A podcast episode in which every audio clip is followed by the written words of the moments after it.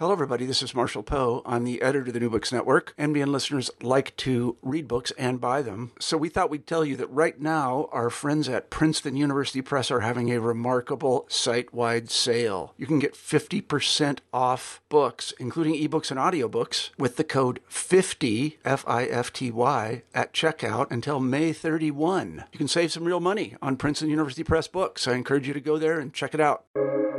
Welcome to the New Books Network.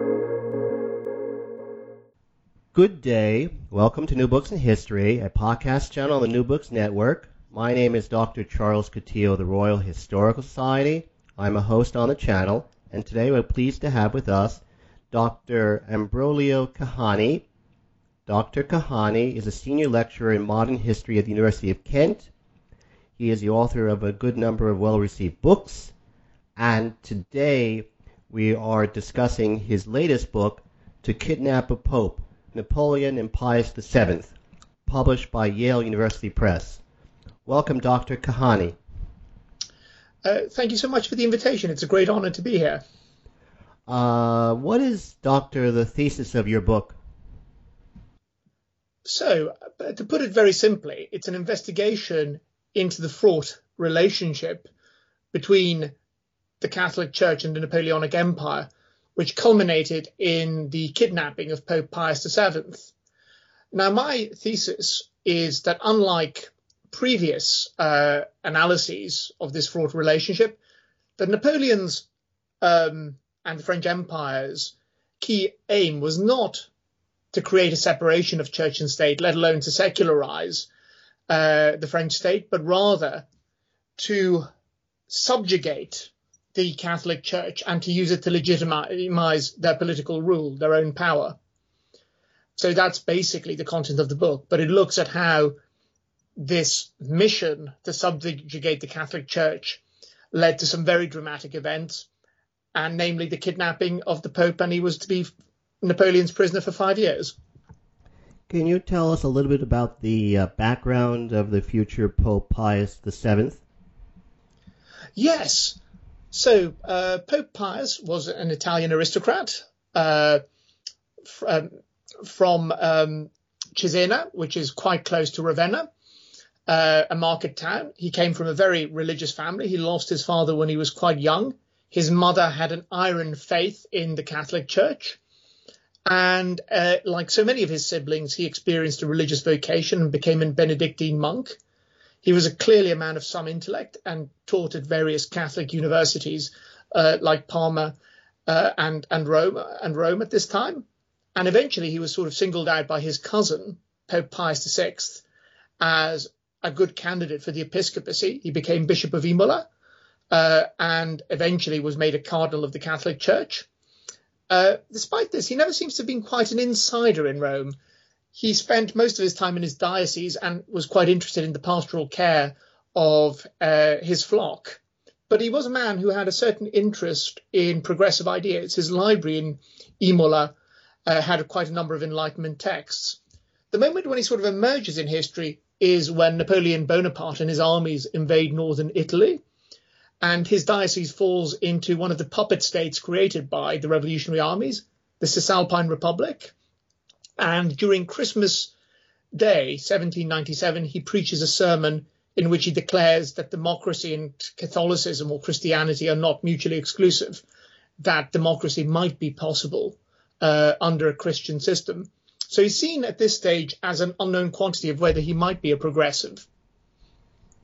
Now, uh, was um, an influence on uh, his uh, religious beliefs? A lot of historians think that Jansenism, which is a very austere Augustinian quasi Calvinist uh, heresy within Catholicism at this time, might have been an influence. Now, his greatest biographer, Jean Leflon, has debunked this theory. But I would say he wasn't a Jansenist, but he was sympathetic to reform Catholicism in the way that Benedict XIV or Ludovico Muratori would have been earlier in the century. What do I mean by this? Um, less baroque and less uh, how do you call it over the top celebrations of mass and rituals. The other thing he might he was in favor of was a reduction of feast days. in order to increase productivity in society. So I think he was in favor of a more rationalized and streamlined church. But I don't think he was uh, a card carrying Jansenist. There isn't much evidence to suggest that in his writings. When did Bonaparte lose his religious beliefs? Oh, that's a good question. On St. Helena, uh, he wrote, or he dictated, I should rather say, that the happiest day in his life was when he had his first communion. As always, he is reflecting long after the event. So I don't know how reliable or how trustworthy Napoleon is when he's on St. Helena. But it would seem that at some point when he started going to school in France at the College of Autun or possibly the military academy in Brienne, he lost his religious faith. Also because the minims or Franciscan order that taught him weren't very rigorous or very keen in their religious observances and indeed were quite lax. So it seems that at some point there he lost let's say, a deep Catholic faith. What influence, if any, did Gallicism have on Bonaparte's idea of the church's role in society? I'm, I'm afraid I didn't quite hear the first word there. My apologies. What influence, if any, did Gallicism have on Bonaparte's idea of the church's role in society?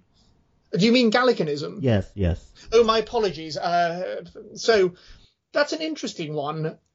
I think initially he's distrustful of the notion of Gallicanism um, because it did. So this was a notion that goes back all the way to the Middle Ages and the end of the Hundred Years' War.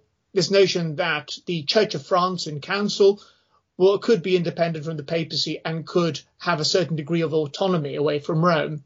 And indeed, under Louis XIV, it gets its greatest expression in the four Gallican Articles of 1682, in which the King of France can't be excommunicated and is not uh, and cannot be pursued for his political decisions, and the Church in France has the right in council to approve the Pope's conditions or, or the Pope's decrees.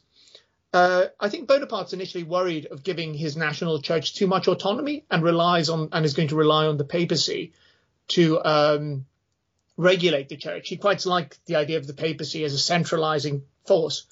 As he begins to fall out with the papacy, he then begins to actually reinvigorate uh, what would you call it uh, Gallicanism in a way that it had not been uh, previously. I would say that around 1807, 1808, he becomes much more interested in Gallicanism to the extent that he makes the four articles of Louis XIV of 1682 part of French law. He introduces them back into the universities and the seminaries.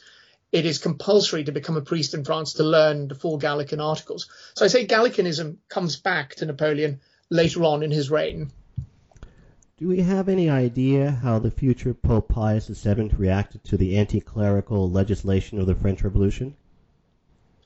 Um, that's a good question. One can suppose from his subsequent writings that he wasn't in favour, but he wasn't actually a high flyer in the Vatican. He wasn't on the commissions or congregations of cardinals who were sitting with Pius VI, his predecessor, condemning the reforms of the French Revolution, but it would be surprising if he was in favour. Judging from the concordat he signed with Napoleon, he wasn't against a rationalisation of the number of dioceses in France, their reduction, of priests receiving state salaries. But I think the idea that clergy would not be responsible to the Pope or could be invested or elected uh, by the laity, he would not have been in favour of that. There's little evidence. So I, I, think he wouldn't have been a fan, but we don't have many writings from this early stage to give his views.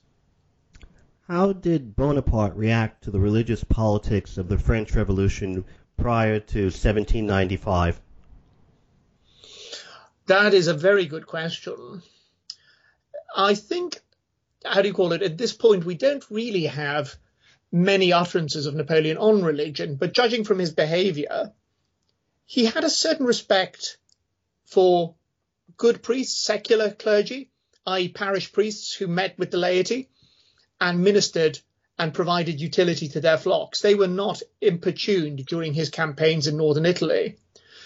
Um, but I think he had a deep disdain of regular clergy, that is, monks and nuns, who lived a contemplative life. He had nothing against monks and nuns who worked in hospitals, orphanages, or provided social utility, but I think he was very inimical to the idea of, let's say, monks behaving like parasites. I think Napoleon generally, or Bonaparte in his early career, saw religion as useful in legitimating and helping military occupation or rule. After all, let's not forget he goes to Egypt, and in Egypt he gives the imams and the sheikhs, the religious leaders of Egypt, lots of power. Uh, indeed, the author Juan Cole, in his book Napoleon's Egypt, jokes, well, half jokes, that Napoleon may have created the first Islamic republic in history during his Egyptian campaign. So, in fact, uh, his views are rather typical of the mid to uh, late 18th uh, century Enlightenment uh, views on, in particular, monks and uh, secular clergy one really gets the sense that he's well aware of, of, of, that. You know, reading Voltaire, Rousseau, and others, which we have evidence, he would have come to these conclusions. I think also perhaps his appreciation of secular clergy may come from the fact that a number of his ancestors and his family, indeed his great uncle Luciano, were clergymen who ministered to their local community in Corsica. So he probably would have been sympathetic to the good parish priest uh, helping his helping the locality. There's little evidence that he had any sympathy for the mass de-Christianization campaigns of the terror or let's say the cult of reason or the supreme being or theophilanthropy, which were created during the directory. He never uh, be, was actively involved, as far as we know, in, in these revolutionary cults or new religions. Why was His Holiness Pope Pius VII elected to head the Catholic Church? That is a very good question. He wasn't the favourite, if I can put it like that. Also, conclaves or papal elections in the um, early modern period were really endurance affairs. You know, I think recently in the 20th and 19th century, conclaves tend to last anywhere from a few days to perhaps a week. In the 18th century, on average, conclaves lasted three months. The reason for this is that the great Catholic powers, Spain, France, and the Holy Roman Empire, claimed the jus exclusivae or the right of veto over a candidate which they uh, to whom they which they didn't approve. The kings of Portugal also claimed to have the right to veto a candidate, but that was never recognised. So basically, this conclave, which is actually quite interesting because Rome is under occupation at this time. The French had tried to create a republic in Rome, and uh, at this time it was sort of on the front line. So the cardinals couldn't meet in Rome. Actually, the Pope Pius VI had been kidnapped and had died a French prisoner, and the College of Cardinals had been chased out. So the conclave actually happened in Venice, and people were really wondering what the future of the church would be.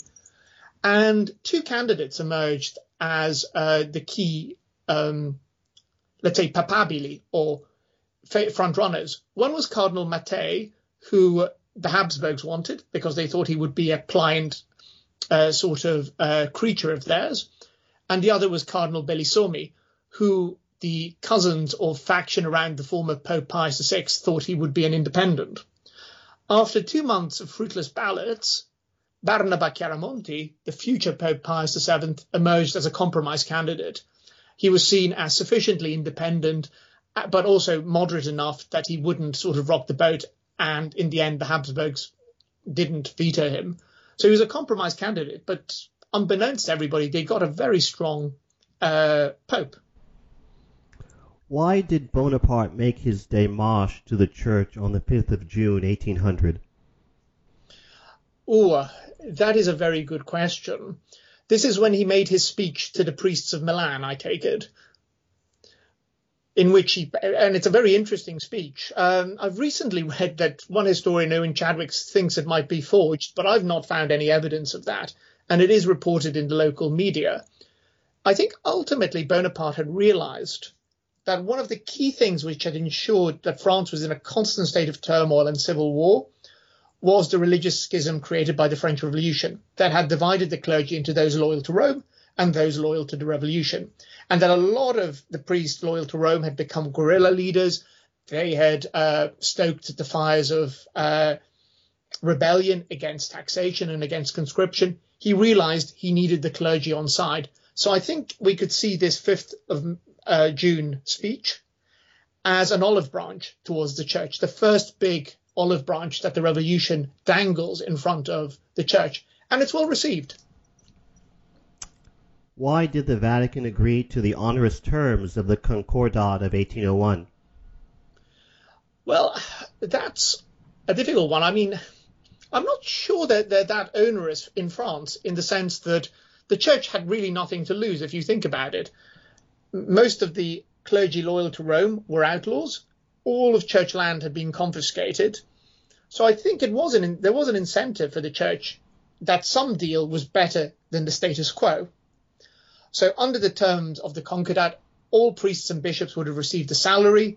Catholicism would have been uh, allowed to become a public religion and would have had its worship protected.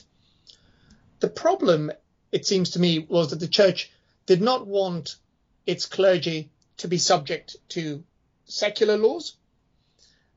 And the other problem that emerged in all of this, which was actually going to be a strength for the church rather than a weakness, was the question of the old 100 or so Ancien Regime bishops who had survived. Napoleon wanted them deposed, and initially there was a lot of resistance on the side of the papacy because, after all, the only crime of the old bishops, the bishops who had existed before the revolution, was their loyalty to the church and the monarchy. But ultimately, the church relented, and the principle was recognized that the Pope could remove bishops on his own authority, something which had never been clear before the Concordat. This is enshrined in Article 3. So I think the clergy, and especially Cardinal Antonelli, said, wow, this is actually quite a good thing for the papacy uh, and its primacy over the church. Bizarrely enough, Bonaparte didn't quite realize that he was really making a rod for his own back and that this was later on in the 19th century going to be an incredibly important article. It could almost be seen as a papal revolution. So I think in France, the Concordat wasn't such a bad deal. The problem emerges later when Napoleon sees it as a template he can export to the rest of Europe and there the church suddenly goes, whoa, we never agreed to the Concordat being exported beyond the borders of France. How tranquil were the relations between the Vatican and Bonaparte in the first years of the Concordat? I think there is a honeymoon period the first few years. Uh, the church not only sends an important legate, Cardinal Caprara, to help rebuild the church in France, but Napoleon's uncle, who was only a few years older than him, he was a sort of a half uncle. Uh, Joseph Fesch is made Cardinal of Lyon. Not only that, but three new, or actually four new French cardinals are elevated, which is a great honor, something that had hadn't been done since the fall of the Ancien Regime. Things are quite uh, cordial. What people also forget is that for northern Italy, the Republic and subsequent Kingdom of Italy, another concordat is negotiated in 1803 which again has fairly generous terms towards this French client state, although it's less draconian than the French one because fewer dioceses are suppressed and there's less confiscation of church lands. But it shows that the church is still able to negotiate and have a viable discussion with Napoleon. The other thing, of course, which is incredibly important, is the coronation, where the Pope takes the fairly unprecedented step. I think it's since, uh, is it Pepin the Brief, that a pope hadn't travelled outside of his domains to crown another a, foreign monarch. Charles V in the 16th century had been crowned King of Italy in Bologna, but of course that was within the papal state, so the Pope hadn't had travelled outside of Rome, but still within his domain. So I think that shows a certain respect and understanding with Napoleon. As ever, I think that both sides are living under a misapprehension Napoleon thinks the church has accepted its subordination to his secular power, whereas the papacy thinks that Napoleon is just that this is just the beginning for the resumption of the old alliance of throne and altar that had existed under the Ancien regime. To make it more simple, the church hoped that eventually the Concordat would be uh, the starting point for the re-establishment of a relationship of equals between church and state. And that clearly isn't what Napoleon was looking for. It's a misunderstanding. The coronation of 1804, although it's a pleasant event, it's a, a magnificent coronation. The Pope comes to Paris under a, under a number of misapprehensions, namely that Napoleon is willing to renegotiate for an expansion of papal territory in northern Italy, that he might be open to discussions on the abrogation of divorce and other anti Catholic forms of legislation that existed in Napoleon's civil code, and also that the constitutional bishops who've been loyal to the French Revolution would be forced to apologize to the Pope. Ultimately, only the final part that the constitutional bishops apologize, let's say to the Pope or retract their schism. That's the only thing the Pope gets in his visit to uh, to Paris. Everything else shows or, or worries Pius VII because he's starting to feel this guy Napoleon isn't on my side. Um, the thing that isn't an issue, which historians often uh, highlight in books on the on the Napoleonic coronation, the fact that Napoleon crowned himself wasn't a problem. That had been agreed in advance, and the Pope was willing to accept that. After all, the most important religious moment in the coronation was when Napoleon was sealed with holy oil. It seems to me that the Pope just got a sense that it was all take but no give in uh, in the relationship with France. And when he met Napoleon, he realized that this wasn't a particularly spiritual person and that he wasn't willing to give any further concessions. So I think the Pope returned from Paris to Rome feeling dejected. I mean, to give you a sense of what Napoleon was like, the Pope was given a new papal tiara or crown as a gift for attending the coronation. And when the Pope examined it, he realized that the jewels placed in this tiara were some of the jewels that the French had looted in Rome in 1798. So the Pope was basically being given back what was already his in this gift. So after 1804, uh, the relationship starts going downhill. Uh, so that explains why, as you put it, um, the coronation for His Holiness Pope Pius VII was, quote, disappointing, unquote. Oh, massively he had gone with high hopes that this would cement a better working relationship with the French Empire or with the new French Empire. But in the end, he just realizes that uh, Napoleon is out to get as much as he can and to always encroach ever more on the prerogatives of the church. So he feels that after this, that Napoleon is not somebody he can easily do business with. So that uh, is, in essence, the origins of the decline in the relations between Bonaparte and the Vatican.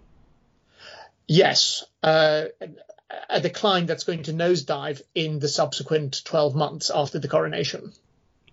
Now, what explains the um, uh, exact causation of the French occupation of Rome in 1808? Well, again, it's uh, it's it's a miscommunication, or rather, miscommunication perhaps is unfair on the church. Napoleon basically, after his coronation as king of Italy, in 1805, six months after the coronation in Notre Dame, considers the Papal States a vassal of France. And the Pope, of course, had never consented to this. I mean, to tell you how bad it is, in the coat of arms of the new Kingdom of Italy, the coat of arms of the Papal States appears as one of the quarterings. This basically shows that Napoleon considers the Pope's sovereign state to be part of his domains. And clearly the papacy is worried about this. Napoleon doesn't occupy the papal states immediately. Initially, he claims in 1805 that all he needs to do is occupy Ancona and Civitavecchia, which are the main ports on the Tyrrhenian and on the Adriatic Sea. He says that he's doing this to protect the papacy from Anglo-Russian and Neapolitan forces in case they try to invade this neutral territory. His forces violate papal territory in their invasion of Naples that same year, and the papacy keeps protesting against these invasions. In 1807, Napoleon sends an ultimatum to the Pope saying that the Pope must sign an offensive defensive alliance with the French Empire and that failure to do so will lead to the occupation of his states. The Pope, who under the guidance of his foreign minister, Cardinal Consalvi, says the papacy has to be neutral. It can't participate in warfare. After all, the Pope is the successor of Jesus Christ, the Prince of Peace and can't uh, undertake offensive warfare or interfere in, in armed struggles, he refuses this alliance to Tours. In February 1808, the entirety, including Rome, of the Papal States is occupied. A few months later, the eastern, or let's say northeastern Adriatic coastline of the Papal States is annexed to the Kingdom of Italy. And gradually, uh, little by little, papal territory is annexed to France the culmination of which happens in June 1809. I think it's the 11th of June 1809, when Rome itself is annexed to uh, the French Empire, and the papal standard is lowered, and uh, the French tricolour uh, is ra- raised at Castel Sant'Angelo, which is the citadel or key fortress of Rome. Now, why did Bonaparte decide to kidnap His Holiness in 1809? Now, this is perhaps one of the more controversial parts of my book. Various historians who wrote in the 19th century argued that Napoleon never gave this order. I'm not convinced. I think the reason for this is that after the annexation of Rome, a few days later, the Pope excommunicates all those responsible for the usurpation of his sovereignty. Now, some historians here again have been a bit nitpicky. They say that in the bull of excommunication, Napoleon's name doesn't appear. But I would argue that those responsible for the usurpation of papal rights, Napoleon is the key person there, clearly. So we can't say that the bull excludes Napoleon. It's clearly directed at him and his collaborators. It's actually quite a wide bull. I think almost everybody who collaborated with the French was excommunicated. Napoleon writes to his brother in law, the King of Naples, Murat, and to General Miollis, the military governor of Rome, basically saying that if the Pope continues to cause trouble, he should be removed from Rome. To me, that is an order for a kidnapping. And that, I think, is going to be the reason why. That Napoleon basically feels that normality and the normal administration of Rome can't be achieved if the Pope is in residence at the Quirinal Palace and is encouraging the people of Rome and the Papal States to resist passively the French occupation. That's why basically Napoleon wants the Pope out. How did the Church operate in the period of His Holiness's captivity?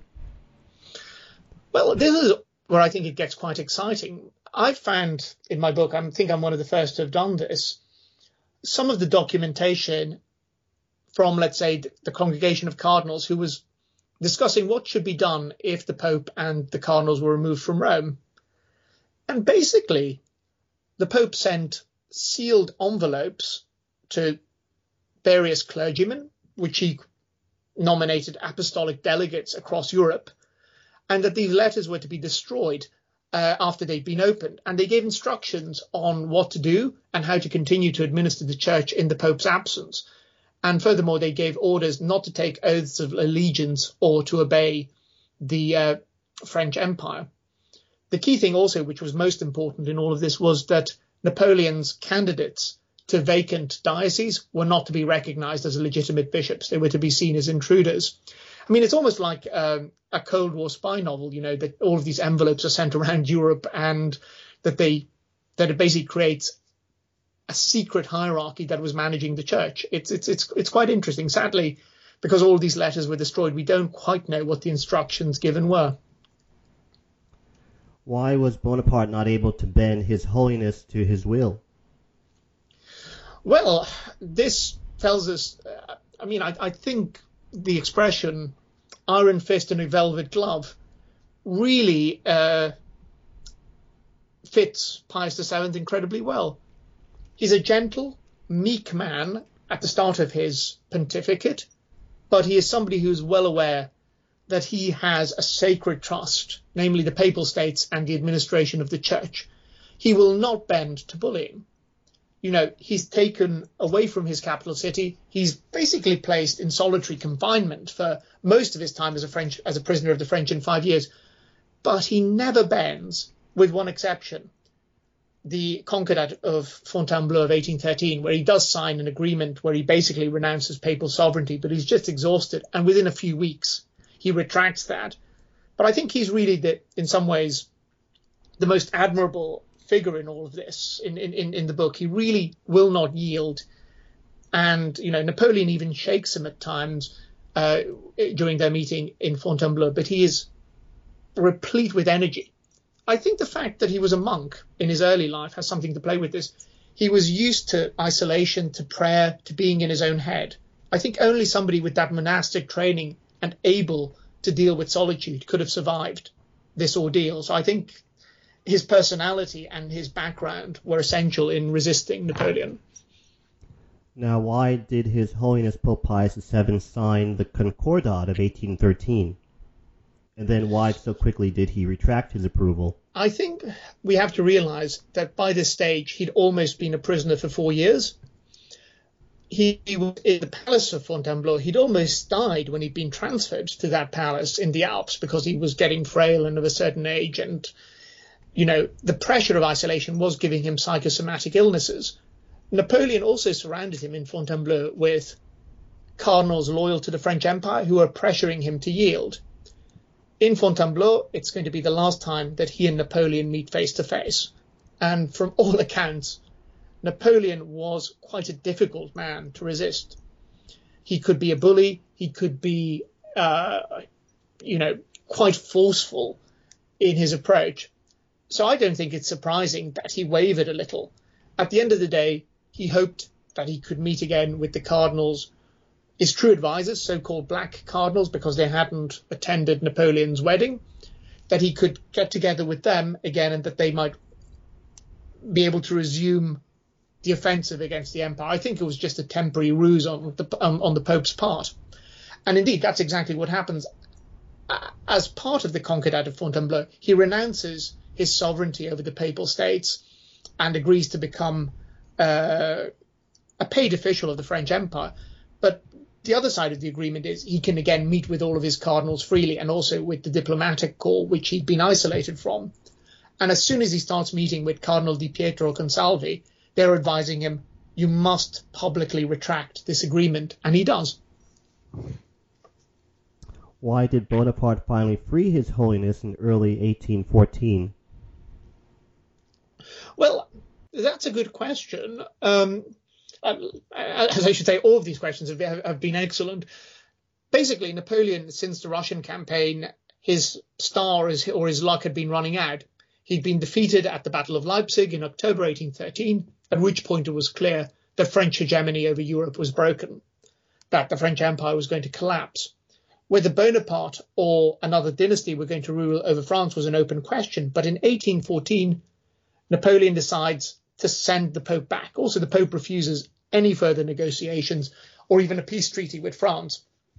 And I think Napoleon's idea was that the Pope might cause trouble or dissent or disagreements when he was sent back into the Allied camp.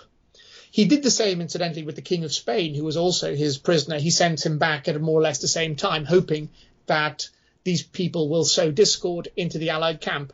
But it's a, it's a, uh, excuse the pun, it's a pious hope in the sense that the Pope doesn't want to cause trouble and fully actually thanks the Allied monarchs for his deliverance. Although it must be said that the Pope is going to be very keen on the restitution of the Papal States as they existed before the French Revolution. That's going to be his key thing. But ultimately, I, I think Napoleon hoped that this was would cause trouble. Now, in upon his return to Rome in 1814, you state that uh, His Holiness policies took what you call a reactionary turn. Why was that? Well, I think it's not dissimilar in some ways to his successor, Pius IX, he felt that he tried to play a fair game, that he tried to make concessions, that he tried to sort of come to terms with modernity, but he felt betrayed.